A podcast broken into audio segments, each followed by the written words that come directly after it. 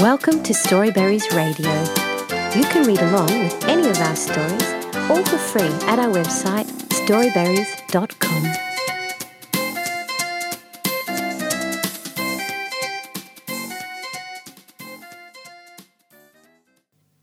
The Smart Frog by Nguyen Tran Thien Loc at Storyweaver. Frog lives in a garden. Everyone there makes fun of him Nobody plays with him. One day, Frog is so sad that he runs away. He jumps into a house and hides under a boy's bed.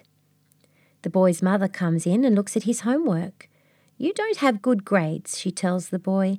Don't you want to become a smart boy? But the boy doesn't work hard at all. In fact, he's so lazy that one day all the alphabets and numbers in his books fall off their pages. Frog is still under the boy's bed. He jumps up with excitement when he sees all the letters and numbers.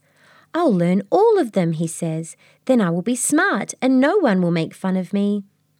The letters and numbers are dusty from not being used for so long. Frog cleans all of them. Frog learns how to spell and write with the help of the letters.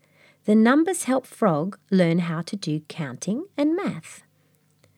Frog studies hard over the next month. And now Frog can read like an expert. Uh oh, one day the boy's mother discovers Frog in the house. He is forced to leave.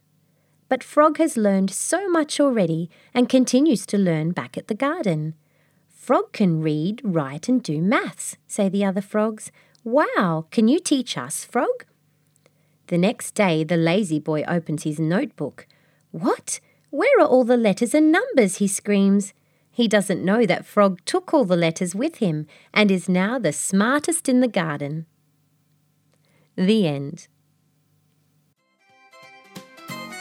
Thank you for reading with Storyberries.com. Free stories for kids.